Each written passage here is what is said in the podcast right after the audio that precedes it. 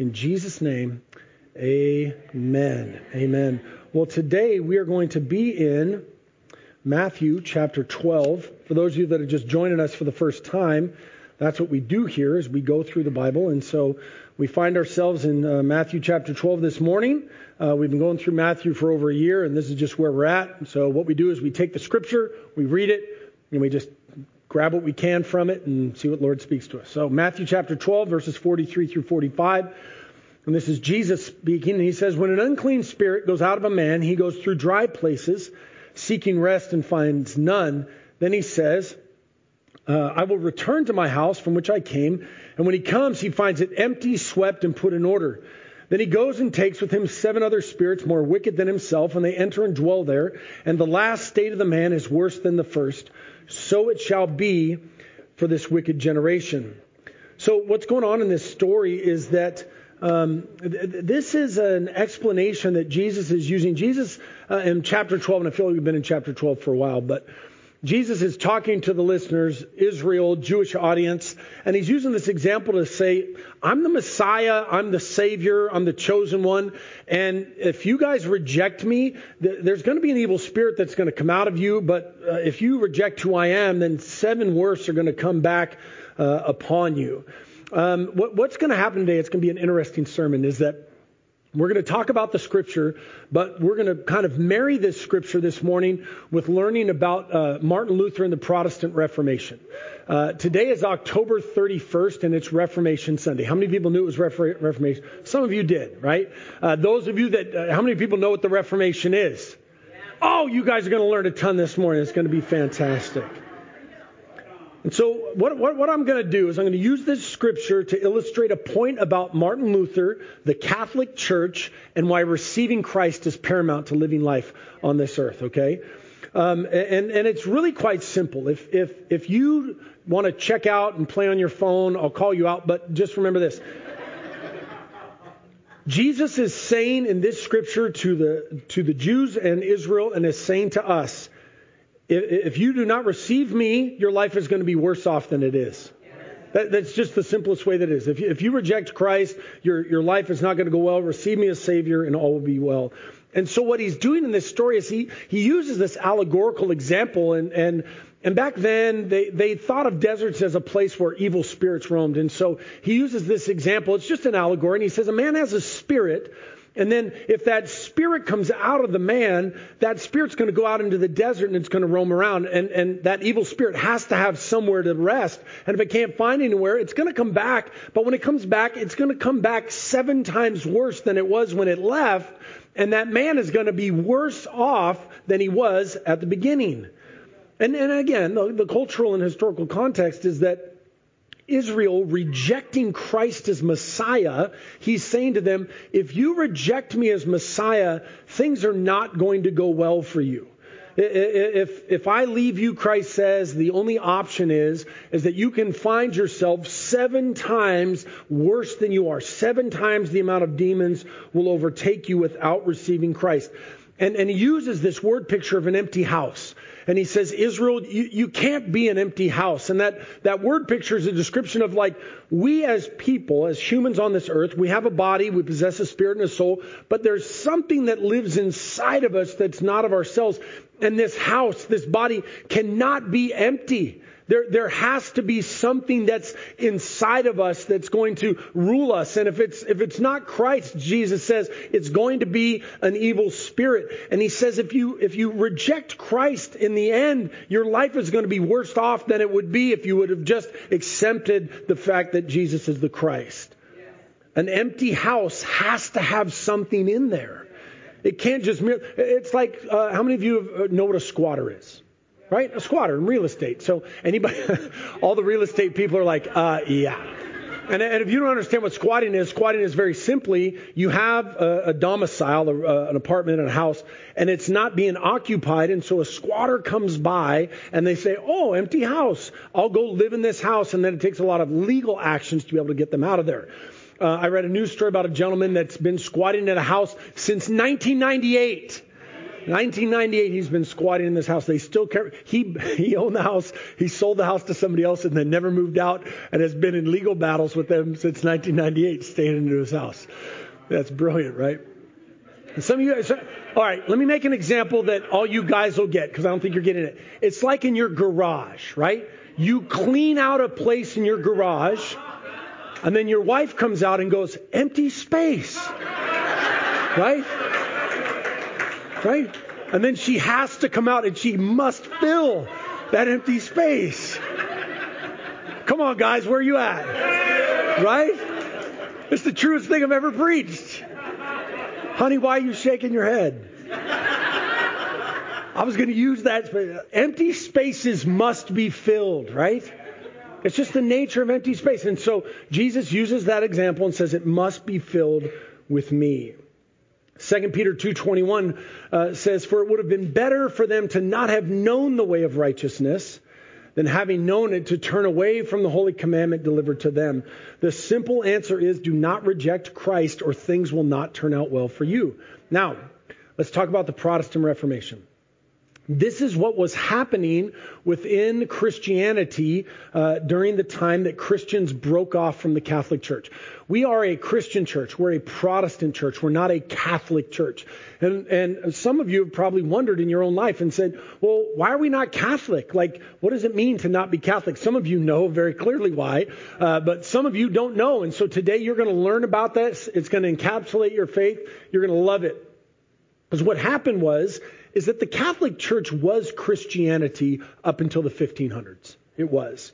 And it was in disrepair. What had happened is the church had become something it was never intended to be doing. It uh, became something it was never supposed to, to be and be doing. The, the, the church, quite simply, is a place where Christian people gather to be freed from their sins and glorify God because of it. But the Catholic, Church wasn't doing that anymore. The Catholic Church uh, had become an empty house. The, the Pope at the time was this uh, guy in the early 1500s, this guy named Leo X, Leo X. And so he was the Pope. And if you read up on this guy, history does not regard well this man named Leo X. What happened was is that he was the supreme leader of the Catholic Church at the time. He's called, called a Pope. And what this guy was doing is that he was taking all the money from the Catholic Church as the Pope and using it for his own projects. He was uh, uh, buying things and doing things that he just wanted to do. Uh, he enlisted other cardinals to collect money for his personal use. Uh, many people claim that he probably wasn't even a Christian while simultaneously being the leader of Christianity all over the planet. Are we painting a picture here? And what he had ended up doing was beginning to use Christ for his own personal gain. He was quoted as saying this How very profitable this fable of Christ has been to us through the ages. Literally, the Pope of the Catholic Church in the 1500s said how very profitable this fable of Christ has been to us through the ages. And, and that's what he did. He was, in fact, not a Christian, even though he was leading the global church at the time. He is, he is a man who rejected Christ that found himself seven times worse than he was before. The, the simple offer of salvation, the simple offer of following Christ, and, and it wasn't enough for him. He turned it into something else, didn't believe, and those demons came back upon him and turned the church into something seven times worse than it ever could have been. Now, this is, this is a, a historical example of a man, a, man without Christ. All of the outward appearances of all the right things, yet internally utterly and completely wicked. He had the right clothes, he had the right position, he had the right influence, but he was he was not a follower of Christ. He was not doing good things for the gospel. And so because of his refusal to accept the simple offer of salvation, he was an empty house that an evil spirit moved into. It, it, it's like, and, and many of us have these stories of people that claim to be Christians that aren't Christians. And people use it as an example of why they don't want to be a Christian and why they don't want to go to churches because they say, well, these people did these bad things in the name of Christ and these people said these bad things and I've been hurt by these people. Friend, there is a ton of people that live in America that say that they're Christian that aren't. They're just not. And, and using the Pope as an example, like it's possible to be at a high level of influence and not be a Christian. It's possible to, to have a spirit that's not of Christ and still be in a position of influence. rejection of Christ and reception of evil because the house is found empty. Now, here's the truth there is not a no option option when it comes to the empty house. You, you can't. Like, either you're filled with Christ or you're filled with something wholly else, but you can't say, I don't want to be filled with anything. Now, any of you parents that have had children, you know what it's like when you send your kid over to somebody else's house and they come back with a new spirit. Have you seen this happen? Yeah. And you've got to explain to them and remind them, you are not. I don't know what happened to you at that house, but you will not talk to me that way. Yeah. Now, I don't mean any disrespect if this is your name, but there was a kid in our neighborhood named Stanley, and they called him Stinky Stanley. And uh, it's just, hey, man, we weren't saved. Like, but they called him Stinky Stanley. That's what they did. And Stinky Stanley would come around, and whenever we started being bad, like my mom would always be like, "Why are you acting like Stinky Stanley? You ain't Stinky Stanley." And she used to do this thing to me. I've told you guys this story before, but we had a house that had a front door and a back door. And so my mom would do this beautiful thing. She would always take me and then she'd take me to the front door and she'd be like, Matthew, uh, she, goes, she would look at me, and she goes, I don't know what you did with Matthew, but Matthew's not here. And she'd open up the front door and she'd put me out on the front porch. She goes, bye bye, I'll wait for my son to come back. And then she would shut the door. and I'd sit on the front porch like, what is this? At a young age, I figured it out, man. Oh, okay, okay. I'd go around and walk in the back door. And I'd walk in, and my mom would go, Matthew, you're home. oh, there was this boy here impersonating you, pretending that he was you. I knew that wasn't you. So glad that you're home.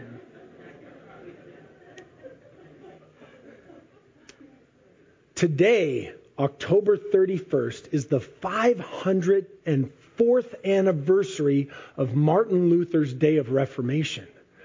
Martin Luther, this is where we get Lutherans. This is where we get Lutheranism. Martin Luther, this dude, he was a real guy 504 years ago.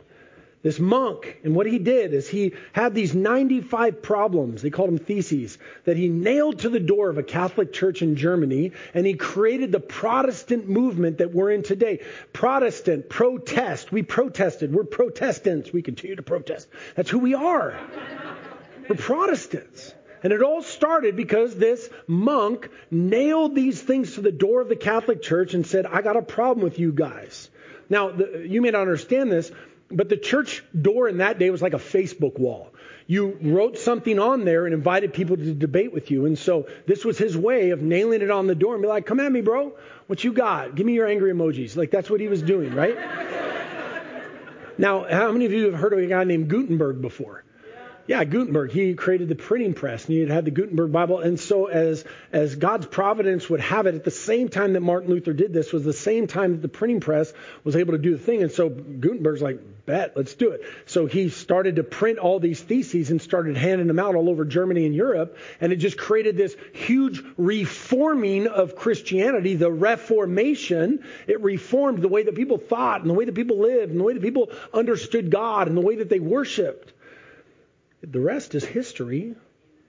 Now, let me tell you a little bit about Luther. So, Martin Luther's parents wanted him to be a lawyer, but while he was in law school, he was almost struck by lightning. And, and so, while he's in law school, he almost gets struck by lightning, and, and he thought to himself, man, maybe I'm not supposed to be a lawyer. And, and so, he decided after he almost got killed by lightning that he was uh, going to stop being a lawyer because he felt like God was judging him. I'm not saying it was right or wrong, but that was his lived experience, and so that's what he thought. And so, Two weeks later, he dropped out and he became a monk. Uh, and if you don't know what a monk is, a monk is, is, somebody that goes into a monastery and he's solely focused on the things of God. That's all they do. And they've, you know, some of them got funny haircuts and whatever. But years later, this is, this is how Martin Luther described his experience as a monk. He said this I myself was a monk for 20 years. I tortured myself with praying, fasting, keeping vigils, and freezing. The cold alone was enough to kill me and I inflicted upon myself such a pain as I would never inflict again, even if I could. And he said this If a monk ever got to heaven by monkery, then I should have made it. But, but here's what he found. What, what Martin Luther found is that what he was doing outwardly wasn't changing anything inwardly. What he found was is that he was overcome with guilt and shame in his life, and he did all these external things, hoping that, that it would relieve this guilt that he had on the inside, that he could be free from this guilt. And, and he couldn't do anything to shake this guilt at all. And so he goes and he goes to one of his uh, mentors and says, "Oh, I'm guilty and I've done all this stuff and I don't know how to feel better."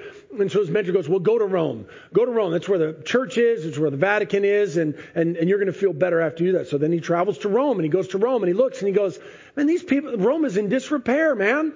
There's all manner of sin going on in Rome. It's where the center of the church is supposed to be. The whole entire city's in disrepair. And so he's like, what are these guys doing? They're, they're this horrible, sinful place.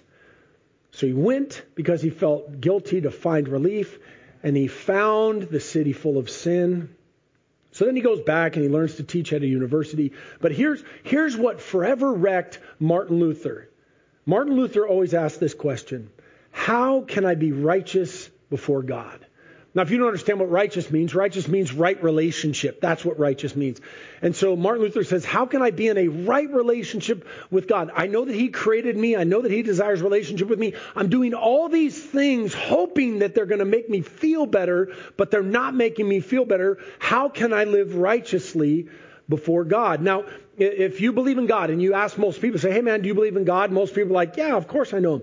And, and so if you've got half a brain, you're probably thinking, well, if God is real and I know that God is real, I've got to be able to know how to honor him. You, you want to get it right. And, and many of us have wrestled with this in our own life and asked, well then, how should I live?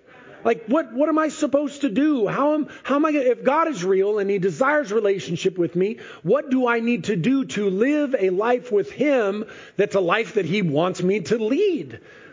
And so during that time, what the Catholic Church prescribed was that the Catholic Church said, well, confess your sins to a priest, and that'll take away your guilt. Or pay penance. You can actually pay money. Or, or do acts of service. Or say these Hail Marys or Our Fathers, and then the guilt would go away, but it, it just wasn't working. It, it wasn't working at all. And so what Martin Luther did, and again, this, this for us that have have sat even under the smallest amount of Christian teaching, this is like, come on, dude, this is like basic stuff. But 500 years ago, this was transformational. 500 years ago, these was things that nobody was talking about and nobody was doing. And so what Martin figured out was there was a huge difference between what the Catholic Church taught and what the Bible said. He, he, he went to the, to the Bible and he was amazed at what he found. Because back then, and you, didn't know, uh, you may not know this, but the Bible was written in Latin and the Bible was controlled by popes. And you commoners and normies weren't allowed to read the Bible on your own. Now, this is where we find many of us. How do we honor God? I, I, I want to go to heaven.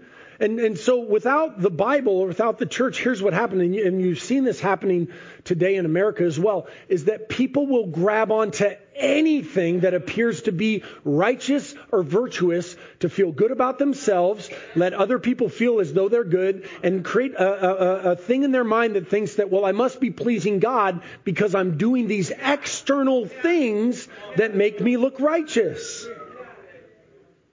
Around America, people agree with things that come across the TV because they want to feel righteous.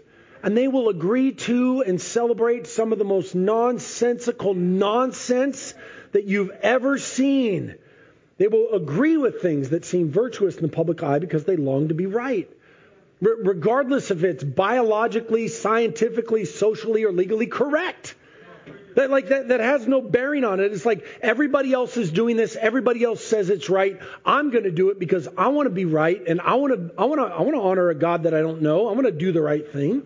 No one wants to stand up for something that seems unrighteous.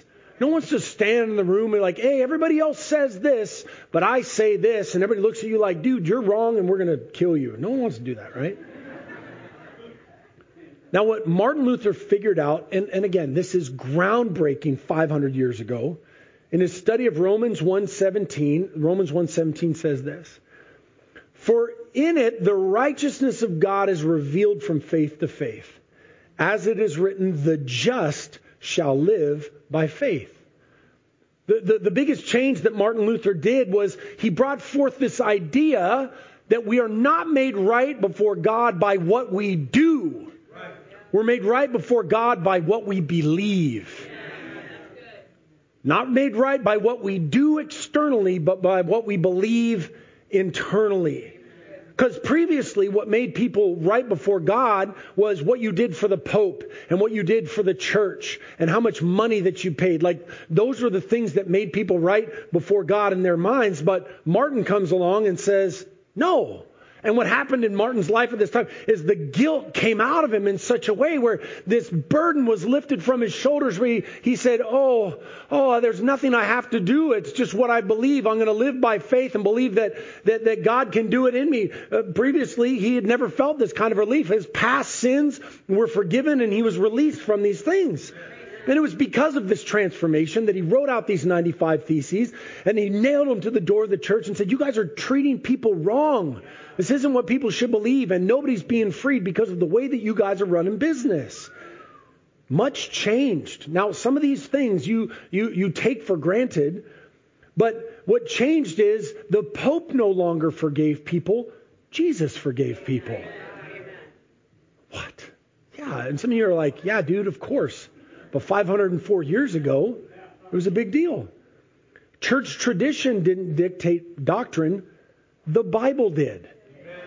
So, some of you, um, um, probably most everybody in America has some Bible. If not, you can get it on the app in the next 30 seconds. But to think that like a, a group of men in a room would decide what, what we're going to believe versus what the Bible says is transformational. Christian uh, worship services no longer included mass, but included a sermon. That, that, that's, a, that's a Protestant thing. No, no more unbiblical doctrine of purgatory. And if, and if you don't understand what purgatory is, purgatory is this, and it's an unbiblical doctrine. It's, it's, a, it's a place where they, the Catholics believe there's an in between heaven and hell. And one of, uh, um, uh, one of the Pope's guys during this time, he went around teaching people to, to pay money to get people out of purgatory to say like, oh, well, give us money and then you can deliver your family members uh, outside of purgatory so they don't have to go to hell. I mean, and, and he had a saying where he would say uh, every time uh, a coin rings, someone in pur- purgatory springs or something like that. And, and it was just godless, right? And so we don't believe in that anymore because of the Reformation. It brought around congregational singing. I'm, I'm not sure. Did you notice worship today? It was a, it was a little bit fiery. It was a little bit loud. Before 500 years ago, you weren't even allowed to sing in church. And people take it for granted. They say, oh, well, you know, it's fine. I don't need to sing. No big deal. I'm like, dude, there's 500 years of church history that's banging on the door of your heart saying, like, come on, man. Do you not realize what changed when you're now able to sing in church? It translated the Bible into the language of the people. It took it out of Latin and said, man, you're going to be able to have this. Bible. It's like Jan Hus, right? Jan Hus, was before Martin Luther. He translated the Bible into Czech, got people to start singing. They burned him at the stake because they didn't want people singing in church. It, it, introduced the priesthood of all believers. What that means is that I, that I am no better than you. I'm your pastor, but the priesthood belongs to all of us. We, we all are, are, are priests and kings before Jesus. It only gave us two sacraments, baptism and communion. And bless God, because the Reformation, church leaders can marry. Hallelujah. Amen. It's the greatest gift. Lucky you, baby. It's good.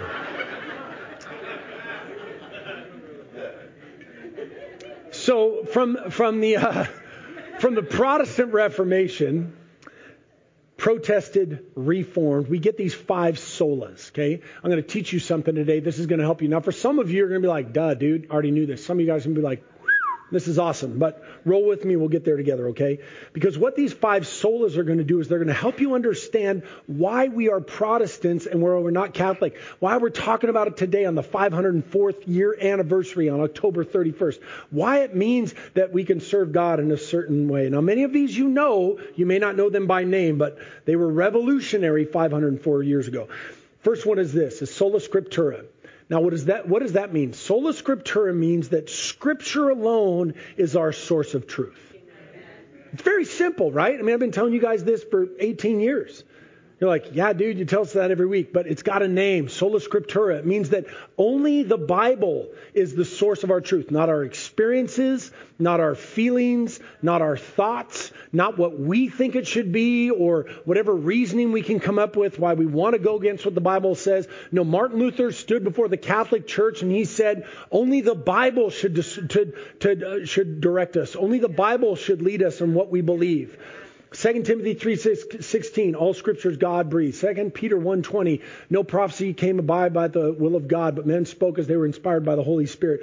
John 17:17 Jesus said thy word is truth sanctify them by your truth. We we at the center of what we believe as Protestants, as Christians, as followers of Christ use the Holy Bible as our sole source of belief. This is why I reject modern day adjustments to what the Bible teaches. If somebody outside uh, says, oh, well, the Bible teaches this and it's antiquated, we shouldn't do that anymore, I say, no, the Bible doesn't change. The world changes. We've been this way for hundreds of years, thousands of years. We're not going to adjust what we believe based on what the world does. We're going to reject that and stick to what the Bible says.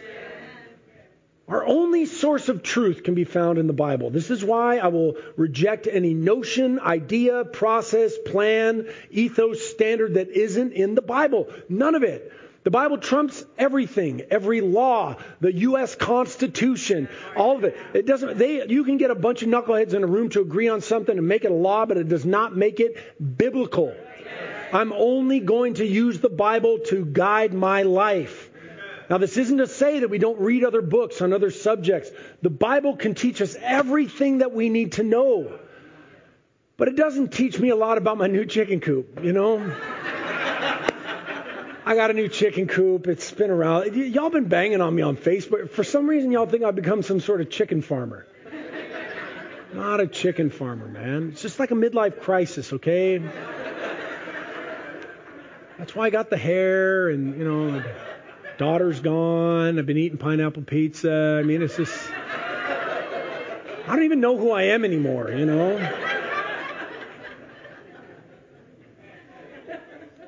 This isn't a recipe book, but it teaches us about God and worship and families and relationships and leadership. All those things are found in the Bible, but you're not going to learn about, you know, maintenance of your car, things from the Bible. But when it comes to knowing God and what He wants from me and how He wants me to live and what to believe, the Bible is the truth. And so we will always adjust what we believe to what the Bible says. We do not adjust the Bible. And, and it seems basic today, but 500 years ago, that was transformational. Secondly, sola fide. Sola fide means faith alone. Now, this means that salvation, being saved from your sins, having a relationship with God, being in that right relationship with God is received by faith alone. And that, that is the idea of just believe, man. Just believe that Christ died for your sins. Just believe that you can be saved. Believe that you want to live for Him. Faith alone. It's very, very simple. But again, the Catholic Church at the time wanted to, people to give money for salvation. I, uh, the quote is here. I got ahead of myself. Johann Tetzel, when a coin in the coffer rings, a soul from purgatory springs. The Reformation rejects this wholly. That, that's why, like, even today, if you saw we took up our tithes and offerings, we've said it every single Sunday for the last 18 years. God does not need or want your money. It's not what it's about, man. If you think some wrinkled wad of sweaty bills is going to get you into heaven, you are going to be sorely surprised when you die. It does not work that way at all, not in the slightest. God is not impressed with how much you give. God does not count how much you give. He's, he's looking for a heart change, and your salvation is only possible through what you believe, not what you do. Have you guys seen that movie Titanic? I started ruining it. The boat sinks, and so in that in the in the movie there's this part in the movie where this guy who had a lot of money, as the boat is sinking, he's on the deck and he's trying to hand this guy a wad of cash and saying like, "Get me on the boat, get me on these uh, uh, on these uh, boats that'll save us." And the guy swats the money. And he said, "Your money's not going to save you any more than it's going to save me, man. Not at all." And that's really how it is when it comes to our relationship with God. How much effort, and how much money. It's not based on how good you can be. What doesn't matter. You can mow a million lawns and still not make it to heaven. This is why we cannot save ourselves. Catholicism has penance. They have Hail Marys and Our Fathers, and it doesn't work. It just doesn't. The Bible doesn't teach that at all. The Catholic Church was so upset with this Reformation by Martin Luther that the Council of Trent, they got together in the 1500s and they actually voted and said, let's make it clear that people cannot be saved by their faith. And they wrote it down, they voted on it and made it clear because they did not want people to believe that they can be saved by faith alone. Salvation is 100% God. We just respond to it, but it's Him. Now, here's the other side of the uh, here's the other side of the uh, the other side of the co- coin is sola gratia. Now, sola gratia is the other side of sola fide, and what that means is that grace alone is what makes salvation possible. Now, if you don't understand what grace means, grace means that uh, if if you've done nothing to deserve what I'm giving you, I'm giving it to you because of who I am. I'm not giving it to you because of who you are. Does that make sense? So, uh, what God did is God looked down at us and said, Man, these people, what are they doing? He didn't see anything good in us, something that we were worth saving. He just said, You know what, man? Because of who I am, because I'm so good, I'm going to save these people. And it's only through His goodness. And again, Jesus did this not because of what we did or because of what who or who we were. It was because of who He is. Let me, let me show you a couple of scriptures. John 3, 18 and 19 says this. He who believes in him, Jesus, is not condemned, but he who does not believe is condemned already because he has not believed in the name of the only begotten Son of God. Verse 19. And this is the condemnation that the light has come into the world, and men loved darkness rather than light because their deeds were evil. Now, Ephesians chapter 2, 8 and 9. It's by grace you have been saved through faith. There it is, sola fide. And this is not of yourselves, it is the gift of God not of works, lest anybody should boast. And, and that's really what sola gratia does, is it gives this idea of like, dude, I am not any better than you. I, I, I, just, the ground is equal at the foot of the cross. We're all equally worthless. And so we can have an understanding of like, it's because of who God is and what He does, and it's not our own uh, uh, ability to be able to do, uh, you know, us be able to do it in ourselves. Grace means undeserved favor. It means God only owns us judgment based on our sins. It's, it's why we revere God so much. For those of you that were here in the worship part, like, the reason why we sing so loud is because we're just so thankful. So, oh, it's the least I can do is sing praises to just thank Him for what He's done, what He's given me. Romans 5 8 says this, but God demonstrates His own love towards us, and that while we were still sinners, Christ died for us. 1 John 4, 9 and 10, this is what it says. It says, as it's coming up, in this the love of God was manifested towards us, that God has sent his only begotten Son, Jesus, into the world that we might live through him. Verse 10. And this is love, not that we loved God, but that he loved us. And he sent his Son to be the propitiation, meaning payment for our sins. That's what that means. Amen. So here's the uh, fourth solo is uh, or sola is sola Christo. What does that mean? Solo Christo means through Christ alone. It's like that song we sang today, Christ alone. It's like the it's almost like the worship team knew what I was preaching today. Y'all don't even know, but God set it up. Amen. Catholics had made the priests the uh, intercessor between God and man. That's that's what they had done. But what the Reformation did is it showed Jesus as our high priest. And, and again, it seems so odd, but would you, would you understand for a moment, like, like if you were in this room and you wanted to connect towards God, and I said you, go through me. If you don't go through me, you ain't getting towards God. You'd be like, huh? But what, what it did is it just effectively removed the Pope from the whole entire thing and said, no, you can have direct access to God through Jesus Christ. You can boldly approach the throne of grace. Jesus has now become your high priest. Jesus is the one that you should go to. And this is why Jesus is the one who gives us access to God, not a spiritual leader. And again, I'll make it clear, I'm your pastor, but I am, I am not any better than you. I'm not any higher than you. And I'm not the barrier between you getting to God. You have direct access to the Father through Jesus Christ, not through another person. Personal faith in uh, God, uh, personal faith in Jesus reconciles us to God. John 14:6. I'm the way, the truth, and the life, and no one comes to the Father except through me. Uh, uh Romans 3:24. Let me show you this scripture. Uh, it says, being justified freely by His grace through the redemption that is in Jesus Christ. And so, what does that mean? That means that the gospel is not prosperity. What does that? It doesn't mean the gospel is not how rich you can get. The gospel is not. The gospel is not God has a plan for your life either. It's not. The, the, the, gospel is not you can have a better family or you can feel better or you can have happiness or you know you can find meaning. That's not what the gospel is.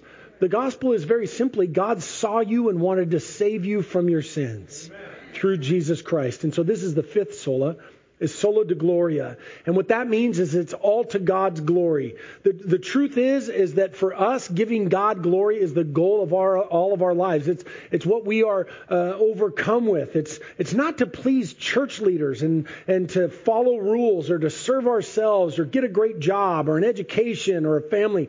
Our goal is to give God glory. The story is very simple. God created us. We turned on Him, and so He sent Jesus to forgive us so that we could be back in relationship with Him. And now we get to give Him all the glory.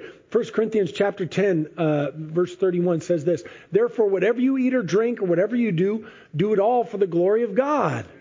All of it. That means, you know, if you're eating burritos, do it to the glory of God, or eating, you know, eating donuts, or mowing your lawn, or going on a trip. It's like, man, how can we give God glory in the midst of this?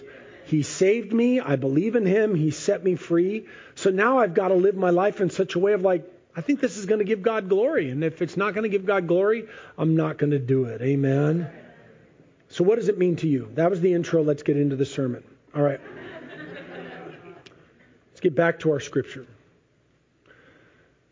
When an unclean spirit goes out of a man, he goes through dry places, seeking rest and finds none. Then he says, I will return to my house from which I came. And when he comes, he finds it empty, swept, and put in order. And then he goes and takes with him seven other spirits more wicked than himself, and they enter and dwell there. And the last state of that man is worse than the first. So it shall be with this wicked generation. Every person must make a decision on what spirit they're going to let into their life. And, and Jesus in the scripture says to the nation of Israel, so it will be with this wicked generation. If you reject me, seven times worse is going to come upon you. Now, when you reject Christ, something is going to fill that void. Something. And when it does, it's going to be seven times worse. Martin Luther was smart enough, and God used him enough to bring us back to God on those solas faith alone, grace alone, scripture alone, to God's glory alone. Like, he brought us back to those. And so we have a, a decision to make and say, well, am I going to uh, ingest these or I'm going to reject these? And if I reject these, the Bible says seven times worse than it was before. Let me put it to you this way.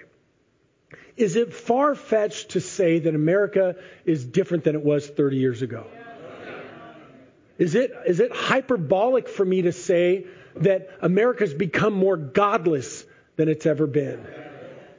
We're living in a time that, that now there are things that are socially acceptable that, like, even just 10 or 15 years ago, people would be like, huh? What are you talking about? We, we, the, the whole sexual immorality thing is jettisoned. That's gone. Like, that thing's settled. They're, they're going to do what they're going to do. But even now, like, there's literally laws that are passed that are promoting thievery. Do you know this? Like in Seattle, like today after ch- church, you can go up there and you can steal up to $750 worth of stuff from any store that you want. And if they grab you, you just say, I needed it. And then it's a misdemeanor. They're, they're passing laws saying it's okay to steal, which is complete like 15 years ago, if I say, hey man, they're going to pass laws that make it okay to steal, you're like, no, dude, you've lost it. Violence, violence is now commonplace as well. They've changed the laws for that as far as, you know, uh, uh, probable cause versus reasonable suspicion and all those other things. And it encourages violence. It allows people to be able to perform violent acts without being caught or having to deal with it. Lying and idolatry is commonplace. Friends, I don't have time to get into it, but you have been lied to. You have been so unbelievably lied to and be like, oh, we all passed a law and got together in a room and we're making profit out of it, so it's got to be truth now. No. This wicked generation is receiving its reward. They've rejected Christ. You know, no prayer in school and no Jesus, no nothing. They didn't want Jesus. And Jesus is like, well, something has to fill the void. You can't have an empty house. And so whatever's going to come back is going to be seven times worse than it was before because you chose to reject Christ. 504 years later, we're here on October 31st celebrating that Martin Luther brought a reforming of the church and really the world that had lost sight of what it meant to be right with God. And, and, and, and what we need today is a reformation in our own hearts intrinsically we know that what the world offers is not going to make us right with God. It's not how we vote. It's not what vaccine we get. It's not what education you have or how much money you have or the houses, the cars, the jobs or how much influence you have on social media. None of that removes the guilt and shame of sin. 504 years later, it's still as true today as it was for Martin Luther. And so we must ask ourselves, what spirit are we going to receive? Ephesians 1:13 says this. In him, Jesus, you also trusted after you heard the word of truth, which you've heard now, the gospel of your salvation, whom also having believed, you were sealed with the Holy Spirit of promise. And that's what Christ, uh, Christ promises. He says, you know what, if you, if you would reject those evil spirits and receive me as Savior, I will come in, I will, I, my Spirit will come inside of you, and you will no longer have to live in this wicked generation and be uh, attacked in a way that you never thought possible. That seal of promise protects us from evil. It keeps us in the faith. It forgives us from our sin. Friend, that same guilt that haunted Martin Luther, that, that, that, that he could not escape, until he found this truth can be repelled today in your heart if you would receive the forgiveness of Christ, that you would turn away from your sins and turn towards him in faith. The scripture says the last state of a man is worse than a first. They rejected Christ, and that's the truth. But rejecting Christ is to receive the spirit of the world because the empty house must have something inside of it. And so the choice is ours. Which spirit will we receive? Either the spirit of Christ or the spirit of the world. And if not, it'll come back seven times worse. Amen? Amen. Would you close your eyes? Would you bow your heads? If you're here this morning you're not a Christian, we'd like to invite you to become one. And if you've never made that decision before, we always end all of our services this way.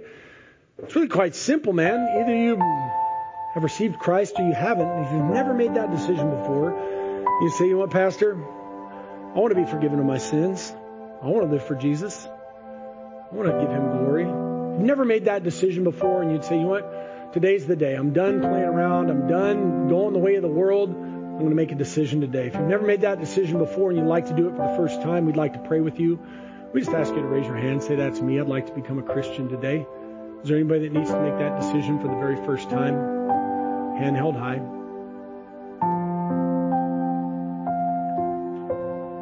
maybe you've been far from God. Maybe you've, uh, you know, you're like, dude, I've heard this story, and man, I used to live as a Christian, but I, man, I have lost my way. I don't know what happened. But you find yourself here today, and you'd say, you know what, Pastor, I, uh, I want to, want to rededicate my life to Jesus. I'm, I'm done walking with the world, and I'm done living in the twilight zone. I want to give my life to Jesus.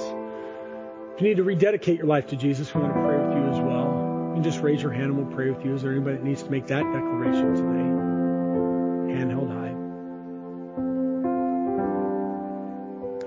Now, for the rest of us, man, just search your heart, man. Maybe I, I, never know what parts of the sermon spoke to you. Maybe there was something where you like, man, I've been leaning on my own effort, or I've been trusting something that I need not trust, uh, I, I, have just, I don't know, man. I'm, I'm going to readjust my heart today, Lord. I'm going to trust in you alone. I'm not going to trust in myself anymore. I'm not going to think these thoughts that I need not think. Let's pray. Father God, we love you today in the name of Jesus. Lord, we thank you for your grace and mercy upon our lives. God, we thank you, not in some saintly kind of way, God. I'm just saying thanks for Martin Luther, God. Thanks for what, what you had him do and that we finally are back to where I believe that you want us to be, which is uh, in your word and in your grace. Father, we pray that um, we'll never forget it. It'll be to your glory. In Jesus' name, amen.